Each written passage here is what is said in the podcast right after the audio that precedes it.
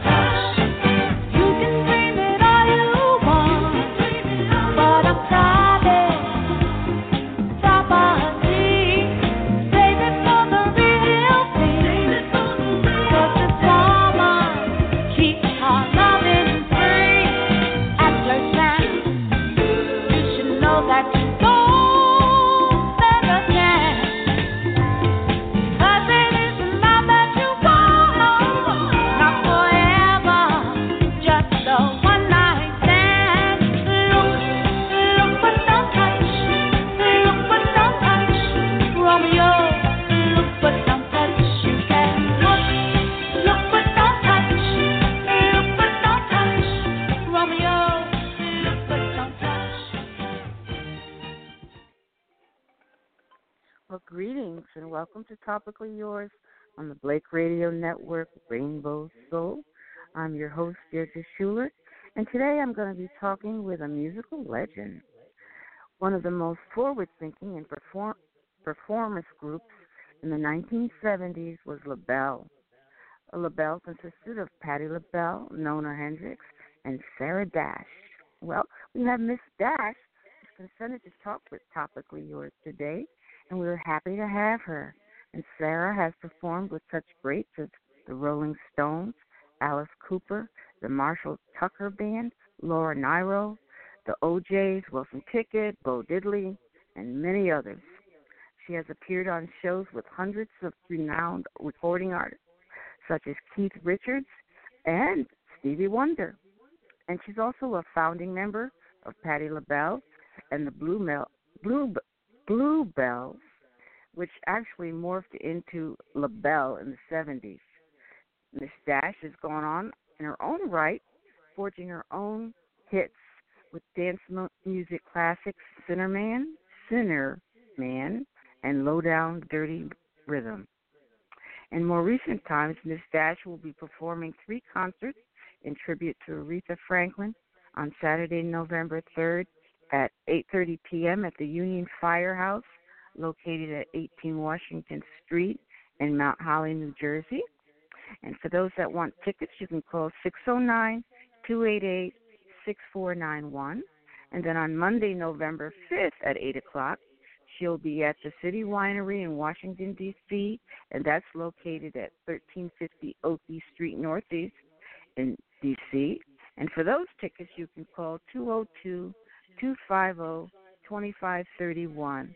And lastly, on Tuesday, November 6th, she'll be performing in New York City at the City Winery, New York, located at 155 Varick Street. And that'll be an 8 o'clock performance. And for tickets, you can call 212 608 0555. Well, I have Sarah Dash with me, and so why don't we read her? How are you, Miss Dash? I am fine. Good afternoon. I good am afternoon. good. Yes. Thank you so much for joining us.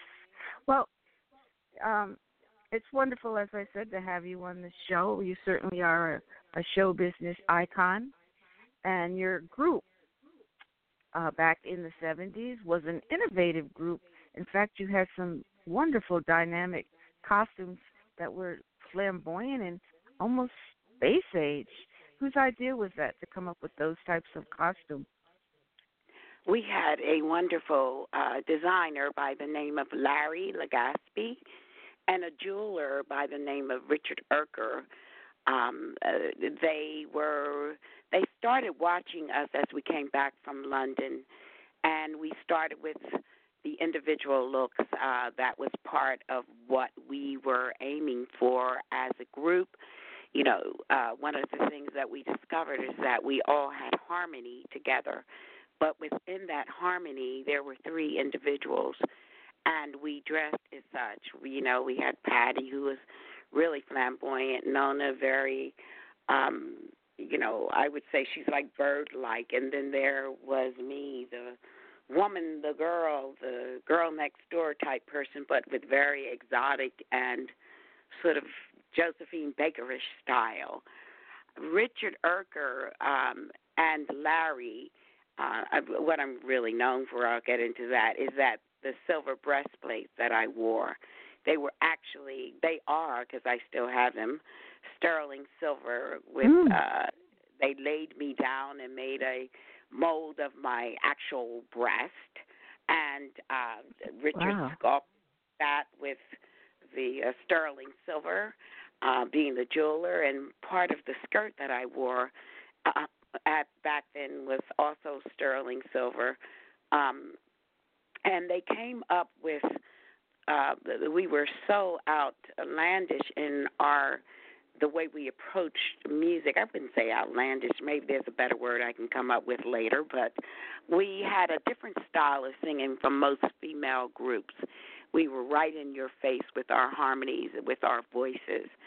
We you begin to realize there's three people there, but they all had some sound that they were contributing to the one part.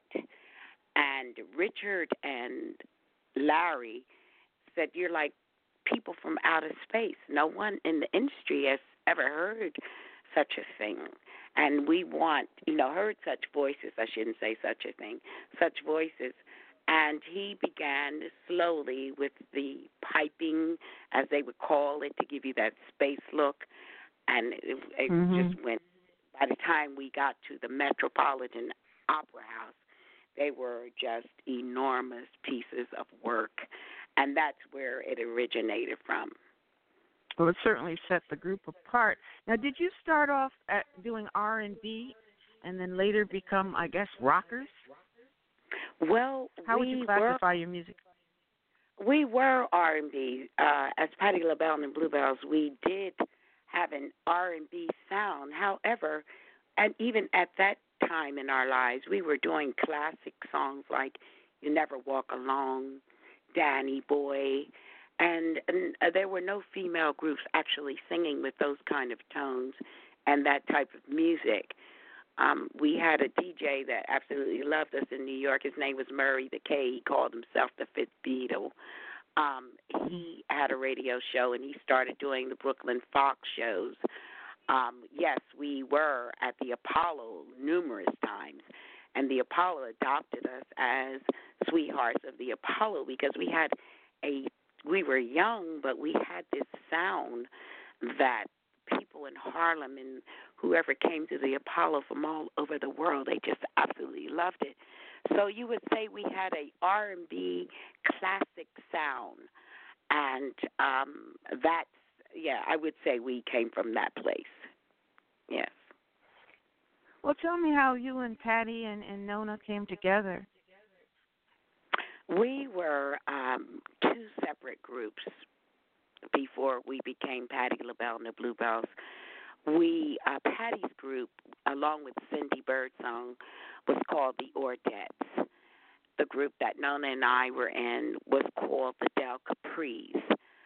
We had the same manager, And Ah. When we had uh, Patti's group was out of Philadelphia and Cindy Camden, which is right across the bridge. Nona and I from Trenton, New Jersey. So when the members of Patti's group no longer they lost interest, and same with my group, um, they had no interest. Uh, when he suggested that we come together, we you know we discussed it and um, we all agreed to become one, and that's why we were from Trenton and Patti and Cindy, Philadelphia, Camden. We used to tease people, and they would say, "Well, how did Trenton and Philadelphia and Camden come together?" And during that time, there was a New Jersey Turnpike which had Howard Johnson ice cream. If you're old enough to remember that, we used to say, "Oh, we met at Howard Johnson's on the New Jersey Turnpike," and that was that was quite a joke. But the true story is that we had uh, that we were two separate groups with the same manager, and that's how he we became one. Now you you and Nona were in the Del Pries and and Cindy and Patti were in in the other group Or debts, it, or that you know, or or debts. Yes, yes. Patti and Cindy were in a group called the Ordettes out of Philadelphia. Um, I always smiled and laughed when we did shows together. We did have an opportunity to be on opposing sides as groups, and Patti and Cindy, their group always seemed to me so grown up. They had the real high heels and they wore tiaras. And here Oh, comes goodness. the Del and here comes the Del Capris. We were still in sweaters and pleated skirts with loafers, so to speak. And uh, we always admired their style, yet we weren't quite that mature in our style, um, a, a way of dressing. But when we came together, we all, you know, we were still unique when we came together because, again, there were no females singing in pant group, uh, pantsuits and we came out with the sailor outfits. Uh, if you see the Mm. very early pictures of us, we're in sailor suits. So we always had a unique and different style about us. And then we, uh, you know, um, some of the DJs were very upset uh, when they saw our group dressed like that. They it disturbed them because they had never seen such a look with females but we later started you know we that was our image. We called ourselves the bluebells we had on blue bell bottoms. The suits were navy blue. And we thought we were remin- we were uh actually dressing according to the name. We started out as i Oh, might that's we interesting. started we started out as the bluebells but when we uh, appeared at the apollo for the first time we had to join the union and the union told us that we could not have that name, the Bluebelles, because there was already a group in the union with that name, although they did most of their touring in Europe. So we, um, the record, uh, the record label owner, who was um, Harold B. Robinson at the time, he um, said, you know, I'm going to give Patti put uh, the name of Patti LaBelle and the Bluebelles, and that's how we became Patti LaBelle and the Bluebelles. That's where it originated okay. from, due to a name change that had to be done if we were going to perform in all of these houses and clubs around the country. So, Well, that- I read you were so popular that James Brown was hesitant to follow you on stage. yes, we But had that's, some that's quite a compliment. we had a few moments with different artists. James Brown um, wanted us to tour with him because we had such a powerful sound. Whenever we appeared at the Apollo or any of the theaters around the country, such as the Howard, the Royal, um, you know, uh, the Regal in Chicago, um, it was then called the Chitlin Circuit, but I now call it the Black Circuit. But um, we would always stop the shows with our ballads, which were, as I said earlier, you know, You Never Walk Alone, Danny Boy, you know, all these pretty things that we sang. And we actually exercised the gift of our harmonies. And folks were not used to hearing that, and it would just tear the place down. We would stop, as they called it, stop the show. Stop the show meant the applause was so great and so, you know, so large that uh, when the it the um, whoever was hosting it, it came out to call the next act on, the people would not allow it, and we sometimes had to be called back to do another song or repeat the song that we sang.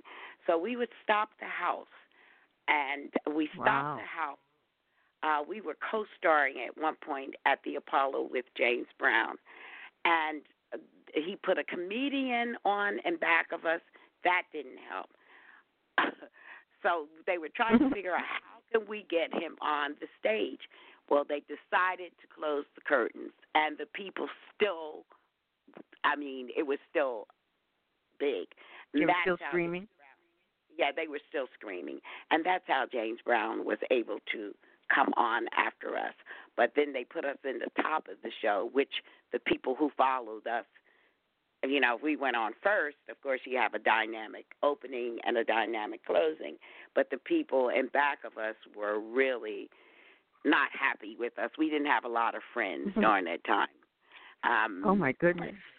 Yes. Uh, How did how did British television producer Vicki Wickham come into your lives? Well, we had a song out called All or Nothing on Atlantic Records, and it became a huge hit over in the UK. And Vicki Wickham had just started uh, producing a show called Ready, Steady, Go. She was one of the producers and also one of the co writers for You Don't Have to Say You Love Me uh, by Dusty Springfield. And so, with that notoriety, uh, she became a producer for Ready, Steady, Go, and she invited us to come on the show. They flew us from um, Philadelphia. We actually left from New York to London, and um, again, they had never. We were the first black group ever to appear on European UK television. That was before the Supremes, before the Shirelles, Wow. And um Vicki fell in love with our sound and what we were doing and she became a friend.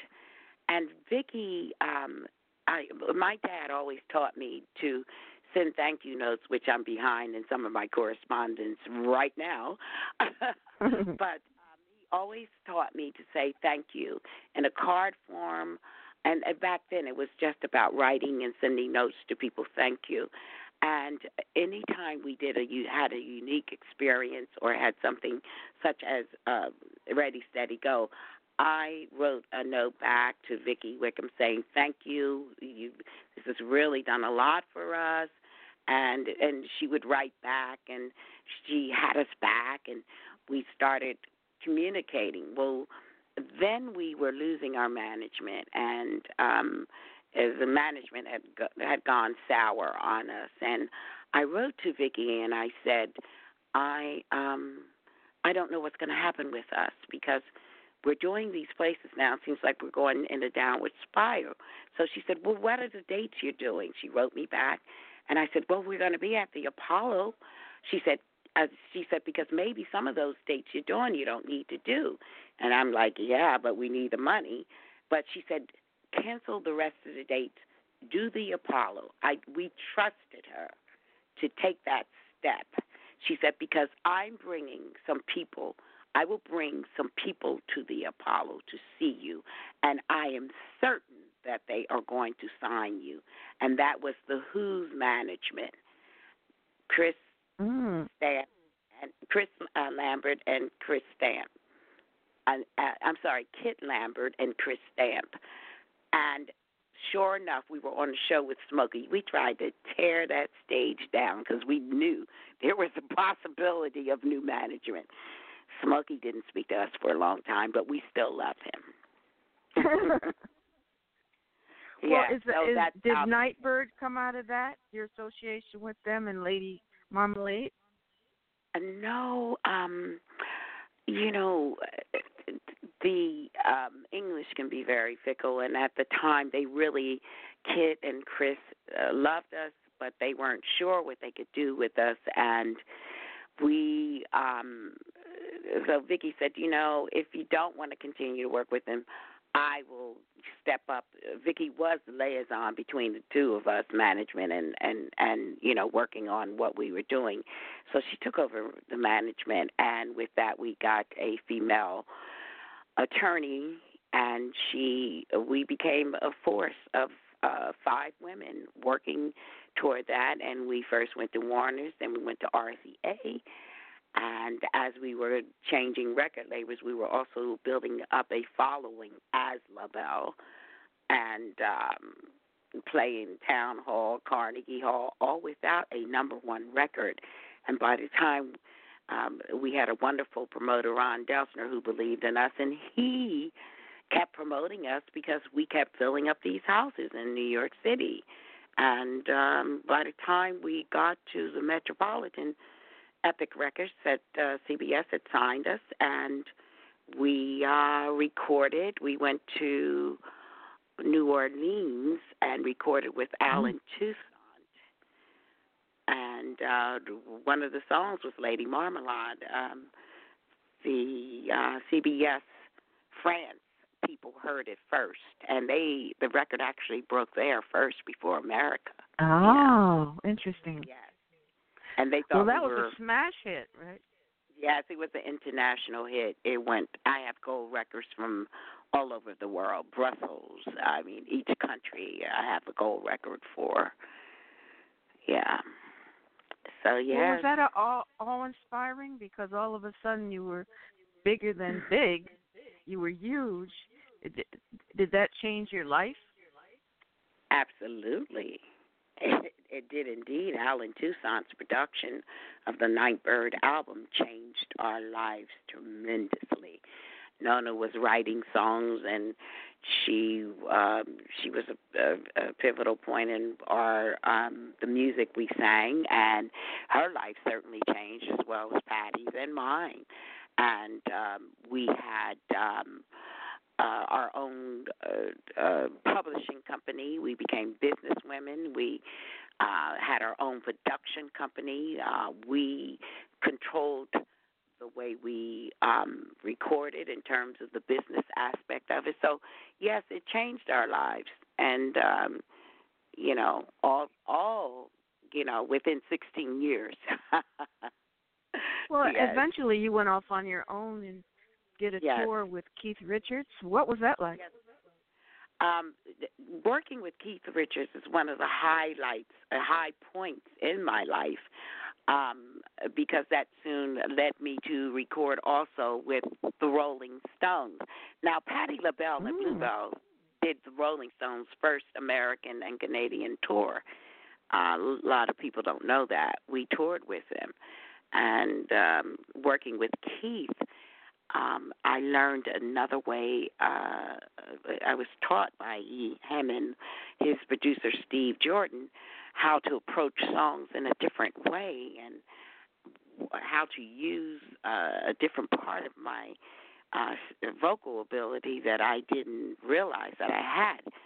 So that was a growing point for me. Uh, we did three world tours as Keith Richards and the Expensive Winos. Um, I sang uh, uh, those were that was the name of his group. That that's what we were called. I called myself a winoette. Keith Richards and the. Expensive Winos. They got that name um, because uh, Keith and his wife had to go somewhere. I wasn't there when this happened, but and he said, "Oh, I got a wine cellar. You know, you guys can go down there, telling the rest of the band members, drink what you want." He came back. They'd open his Rothschilds. so that's how they were called.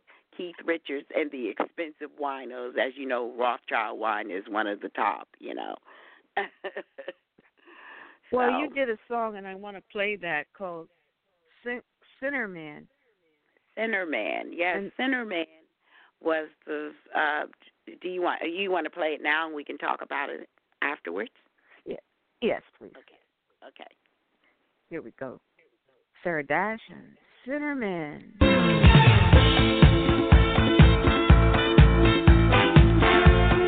in.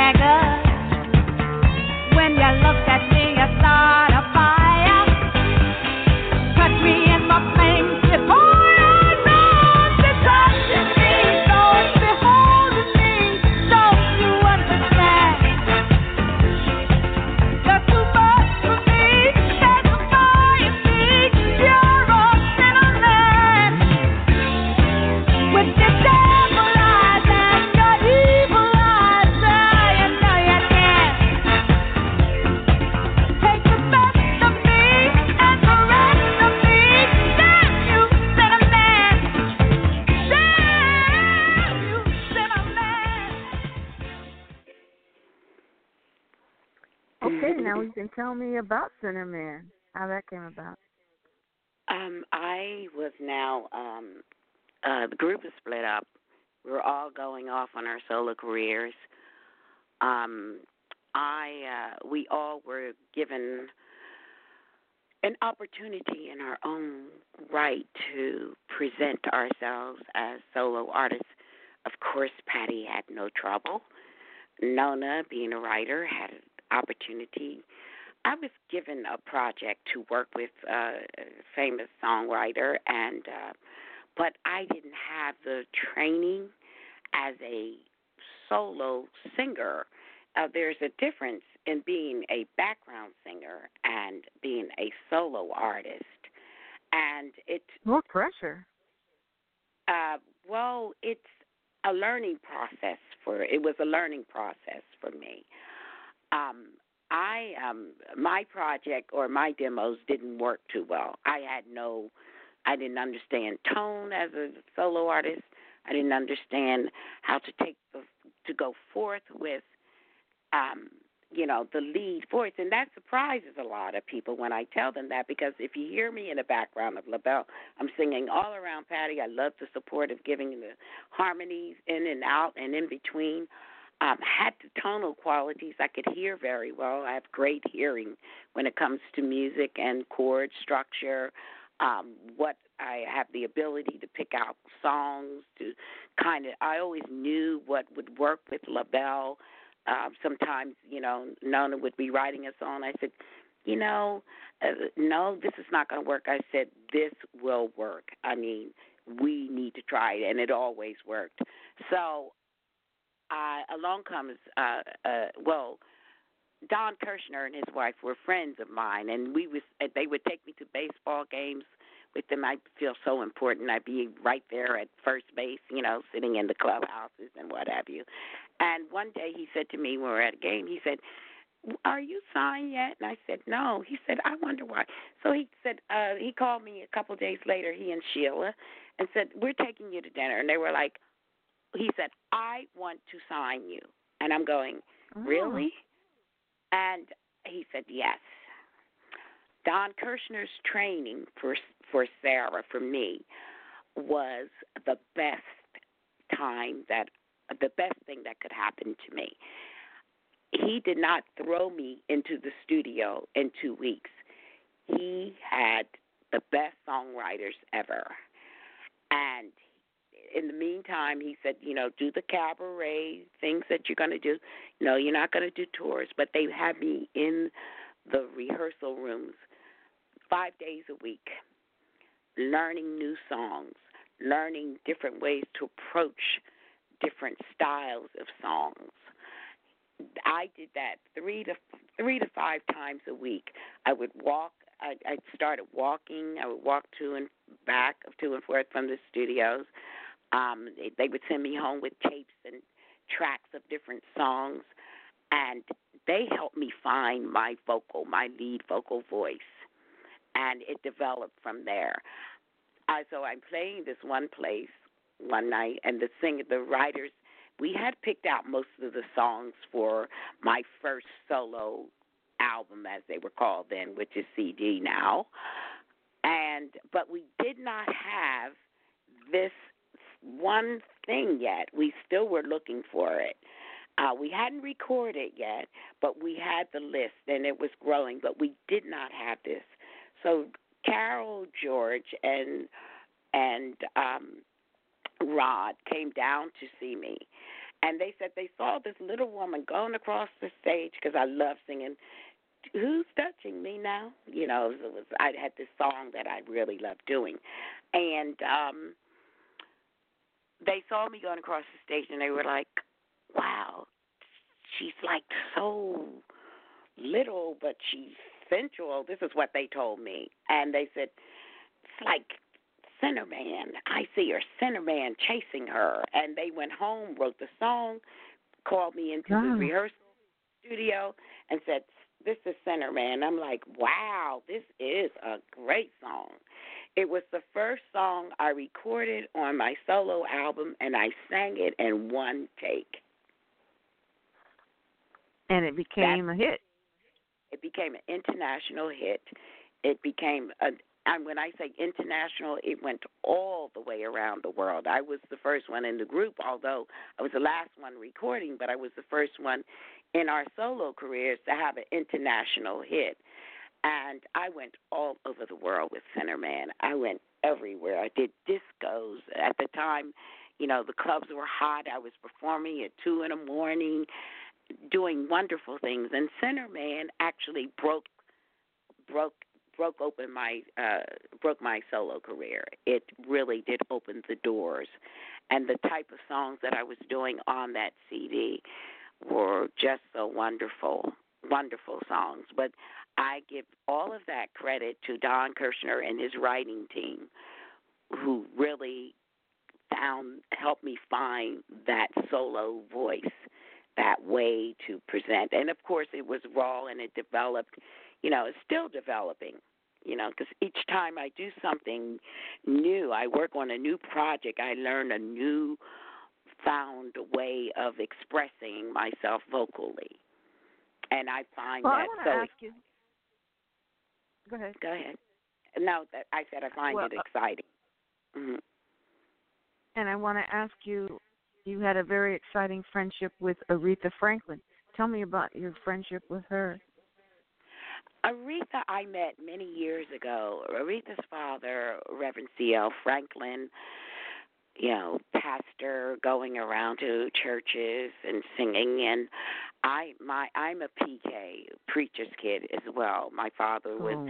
um, the late elder Abraham Dash, who was the father of the state and under Bishop Bonner Refuge Temple in New York, you know, COGIC and we um would go to different churches to sing. My father would oftentimes take me to sing with the youth choir, and Aretha was singing at a church uh, with her father. It was I, I don't I can't remember whether it was a convention, but I peered across the room at Aretha. She was young. I was young as well, um, and we kind of, you know, kids are kind of shy when, you know, this is Elder Dash's kids, this is Reverend Franklin's kids, you know. So it's like someone sent me a joke the other day. They said, "Yeah, the pastor kids walk around like they're the celebrities of the church, like they went to Jerusalem High." I found that so funny. But um and then I met her on another occasion was at uh, a party and we were always cordial. Well, uh, about five, six years ago, we ran into each other. I was with uh, my student and, and her mother. And we went. We decided that after I was working. I, I do vocal training as well, and um, Oh. so my student and her mother decided that for my birthday we're going to um, to celebrate Christmas with them, and we're going to go to the Plaza in New York for high tea. You know, high tea is like the little finger sandwiches and all that. And I'm Mhm. sitting there talking, and my student said, "Is that Patti LaBelle?" And I looked over. I said, "No, that's Aretha." And Aretha was walking toward me. We both sort of went, and we just had the best time that afternoon. It just coming together and chatting. And um I went back to my table. She sat down with her people, and uh, we were finishing, started to finish up our our our uh, lunch. And I went over to Aretha, and I had, you know, I had sat down. She said, "Sit down, chat with me." She said, "So you're coming to my party, aren't you?" And I'm going, "You're having a party, my birthday party." I'd heard about the famous Ritz in New York parties that Aretha had, and I felt so honored. And we sort of communicated through Facebook, and she took my number. I was invited to her parties, and and, and I remember the last party that she had in at the Ritz, and you know we I didn't know at the time that she wasn't well, and she would send me pictures where she would be shopping in the store. She'd say, "Do you like these shoes?" You know, all on Facebook, and I started inboxing her because it got too busy with other people trying to get into my talking to Aretha. Uh, some people can't. They and I don't know why it is, but oh, she's friends with Aretha. Everyone in the music industry may not be close friends, but we're all in this fellowship together. So I look at each individual friendship that I have. I treasure those moments with other artists and you know and i don't allow people to talk about my friends and vice versa i expect the same from them so Aretha and i had a wonderful um coming back together relationship sparse but still the respect the level of respect was there and Well, the concerts you're giving on uh, Saturday the third, and is it Monday the fifth and Tuesday the sixth, are is a tribute to her, where you're singing her songs. Is that correct? That is correct. Yes, I um I decided along with Team Dash and an agent that we have, um, a representative that um I was invited to Aretha's funeral by her family. Um, they invited me to come personally, come to her funeral. And I thought about all of the work that she had done. And my agent said, There are some pictures, and there's some, you know, the clubs are interested, these clubs are interested in you doing a tribute. And at first I thought, should I do this? And then, you know, having discussed it over, you know, with my team and a very few, a couple of close, very close friends, they said, you know, Sarah, you had a lot of respect for her. You admired her work. She has a mountain of work, a Bible of work that, you know, you always loved her voice. You both come from the church. You both had fathers who were pastors do Aretha, but don't emulate Aretha. Sing your tribute through the voice and the spirit of your soul. That's how you can do a tribute to her. And I thought about it. And then I saw Purdie, Pretty Purdie, who was her drummer. He was also at the funeral, and we exchanged numbers. And one of my friends, um, Barbara Harris said, Sarah, you know, in doing this tribute, you know, a Purdie would be really good person to help you pull this together. And Purdie said yes, and he put together the band. He helped me select the songs. He's the MJ for the, the these tributes, and that's how this evolved. And I feel really, I'm going to be doing some of my own music. I feel that if people want to see how I felt feel about Aretha and what her music means to me, not meant, means to me, and the respect that I and the love that I have for her talent. You know, this is the best place to come and see it. Aretha Well, was I want to move on to to another subject, if you don't mind, and that is your work with the homeless. People don't. Yes. I don't know. if People know about that. Yes, I've worked with homeless women with children. Um, there were, you know, there are always women who are homeless with children, and they seem to Mhm. were at the time a forgotten, a forgotten people. You know, women are, I mean, mothers of the earth. There's no question. We're the ones who bring forth life, and I I um, my attorney at the time was on the board of this organization, and they um, asked me to join the board, and I said yes. But when I got to the meetings, I saw a need that had not been uh, exercised within this organization called La Candelaria. They were a Spanish organization that was diverse. They um, help homeless um, women of all cultures, you know, white, black, Spanish. And I saw one day that she had these uh, this place, and they needed to have more food for the women they were that were there. So I decided that I was going to go in my neighborhood and ask the manager of a grocery store if he had any ex- excessive, uh, you know, extra food that was there. And I came back and I said to the the woman who was running the the director of the um organization, I said, I hope you don't mind that I did this. And she said, Sarita, that's you know, Spanish little Sarah. She said, Why not come off the board and work with me in getting these women clothes and shoes for the kids and you know, and that's what I did. I started fundraising for them. And Mm. the the mayor's uh, the mayor gave me a citation for the city of New York City for the work that I did in East Harlem. And at the time, it was not one of the friendliest places to be. But I went into that community. I went to the police department, and I got the captain to walk around in his regalia to talk to all the people in the neighborhood. And they were like, "Who is this woman?" so Wow. I I and I'm now the spokesperson because I'm in New Jersey.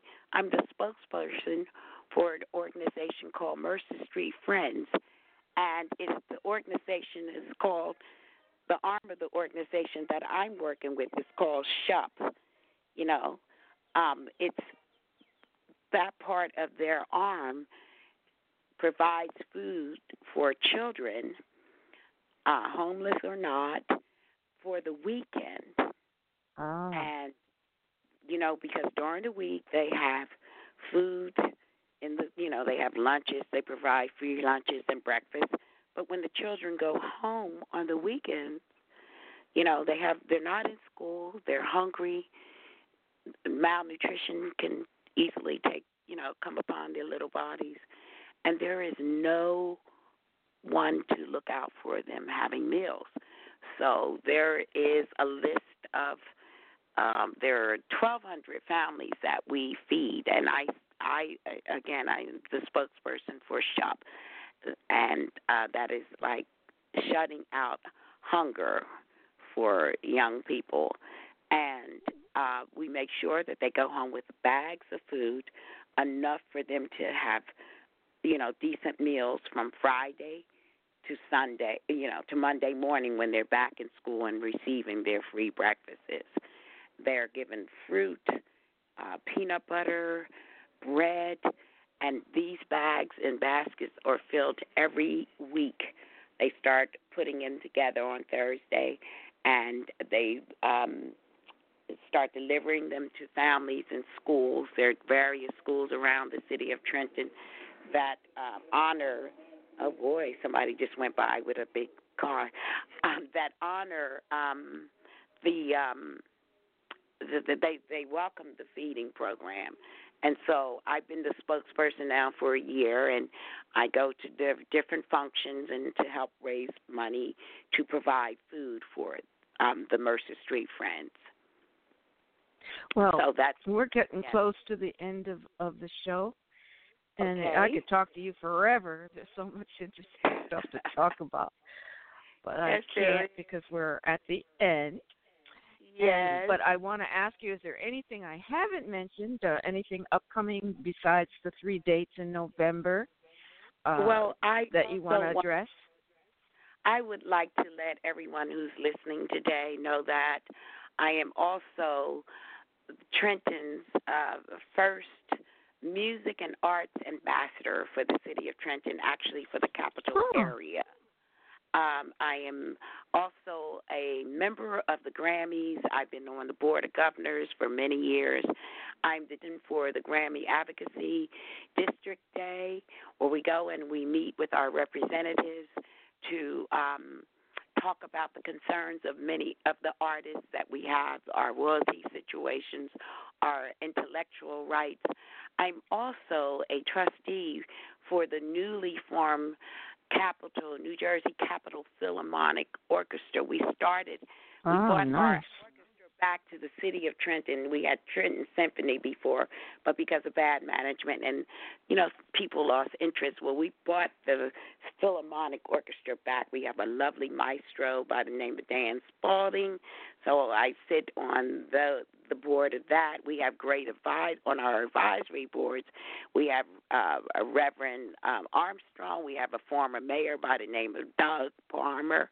He's uh, so you know we are coming together, developing the music and arts in the city because that is one way of bringing the community together. I had the experience, wonderful Definitely. experience, being a part of the AMP, um, the Levitt series this summer, and because of the bad, sh- they had a bad shooting here. I decided to go and get all the talent that was interested, uh, that I found interesting, to uh, instead of just doing my concert alone. I had a I had a folk singer, I had a rapper, I had an R&B singer, I had gospel, and we had um, all together. We had Spanish uh, singers, um, and we came together and we gave what we call Lift Trenton Together. Our new newly elected mayor by the name of Reed Gusciora, he came to me and he said, Sarah, you're doing your concert. Let's call it We Lift Trenton Together, using the same slogan that he used in his election during his Mm. candidacy. So I'm I'm becoming uh, very. I, I, I'm just really um, what you would say. Um, I, I'm community oriented.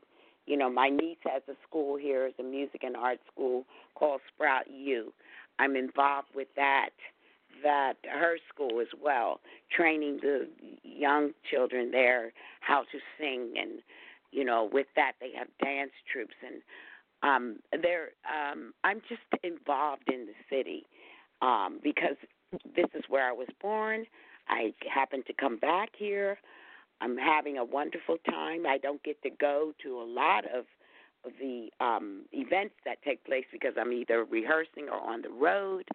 But, you know, I would say to our listening audience, there's so many things that I want to achieve and one of them is to bring forth my memoirs, um, to record another CD, um, to um, become more spiritually bounded to people and to God. I'm a, I do believe in God. I'm I'm a believer, and I do know that prayer changes things. And while Oh, I'm talking definitely. while I'm talking about prayer, um, my friend, very good friend, she told me I could discuss this if I wanted to. Candi Staton now has breast cancer, and I'm looking for everyone to Oh. pray for her that she will be Definitely. You, healed. do, you, do you ever use Silent Unity? Yes, I I'm a member of Unity. Um, no, I no, was raised- silent. Silent Oh, no. Unity that prays for people 24 7 for 30 days. um, I know about them. I certainly will do that. I will put her in the prayer circle.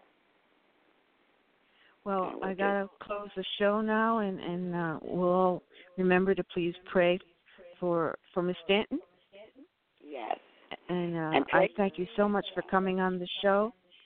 Thank you. And I have Uh, to tell you, I come from a family. My mother's side of the family are Shulers as well. So we have to at some Oh. point discuss that. Yes. you may well, be if you leave me a ticket, I'll come to your show. And We can Oh yes, uh, I will de- definitely. Um, Carolyn, oh, isn't Carolyn the best? Carolyn McClare, she is the best. Um, I will make sure that we have all of your information, and we will get you um, a comp for the show. Okay. Thank you so much. I appreciate that it sounds like Oh, a great concert. We're going to have a lot of fun. in You're New York. me. Well, you're going to do Washington and New Jersey, so I want to, you know, I brought that up in the top of the show that you're not just doing New York, you're doing uh Jersey on Yes. the third, correct? Yes. You're doing Jersey on the third. For tickets for that, you can call six zero nine two eight eight six four nine one, and that's eight o'clock. And for um Washington, Washington you're doing the winery. Yes. And that number is 250-2531 for tickets. And Tuesday, the 6th of November, you're in New York at 155 Varick Street yes. for the City Winery.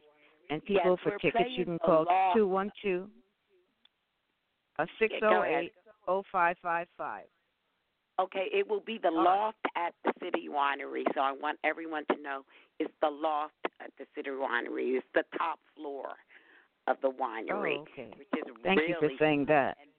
and very cozy. It's very cozy. It's called the Loft at City Winery. It's really it's worse than the City Winery is, but it's the upstairs floor, which is really, really nice, intimate and nice. Well, thank you, Sarah, for coming on the show. And as everyone knows, I'm your host, Deardra Shuler. This is the Blake Radio Network Rainbow Soul. And I want my listeners to, I thank my listeners actually for making my topic topically yours. And we're going to end the show playing Lady Marmalade. Yes, you'll get to hear it. Here we go.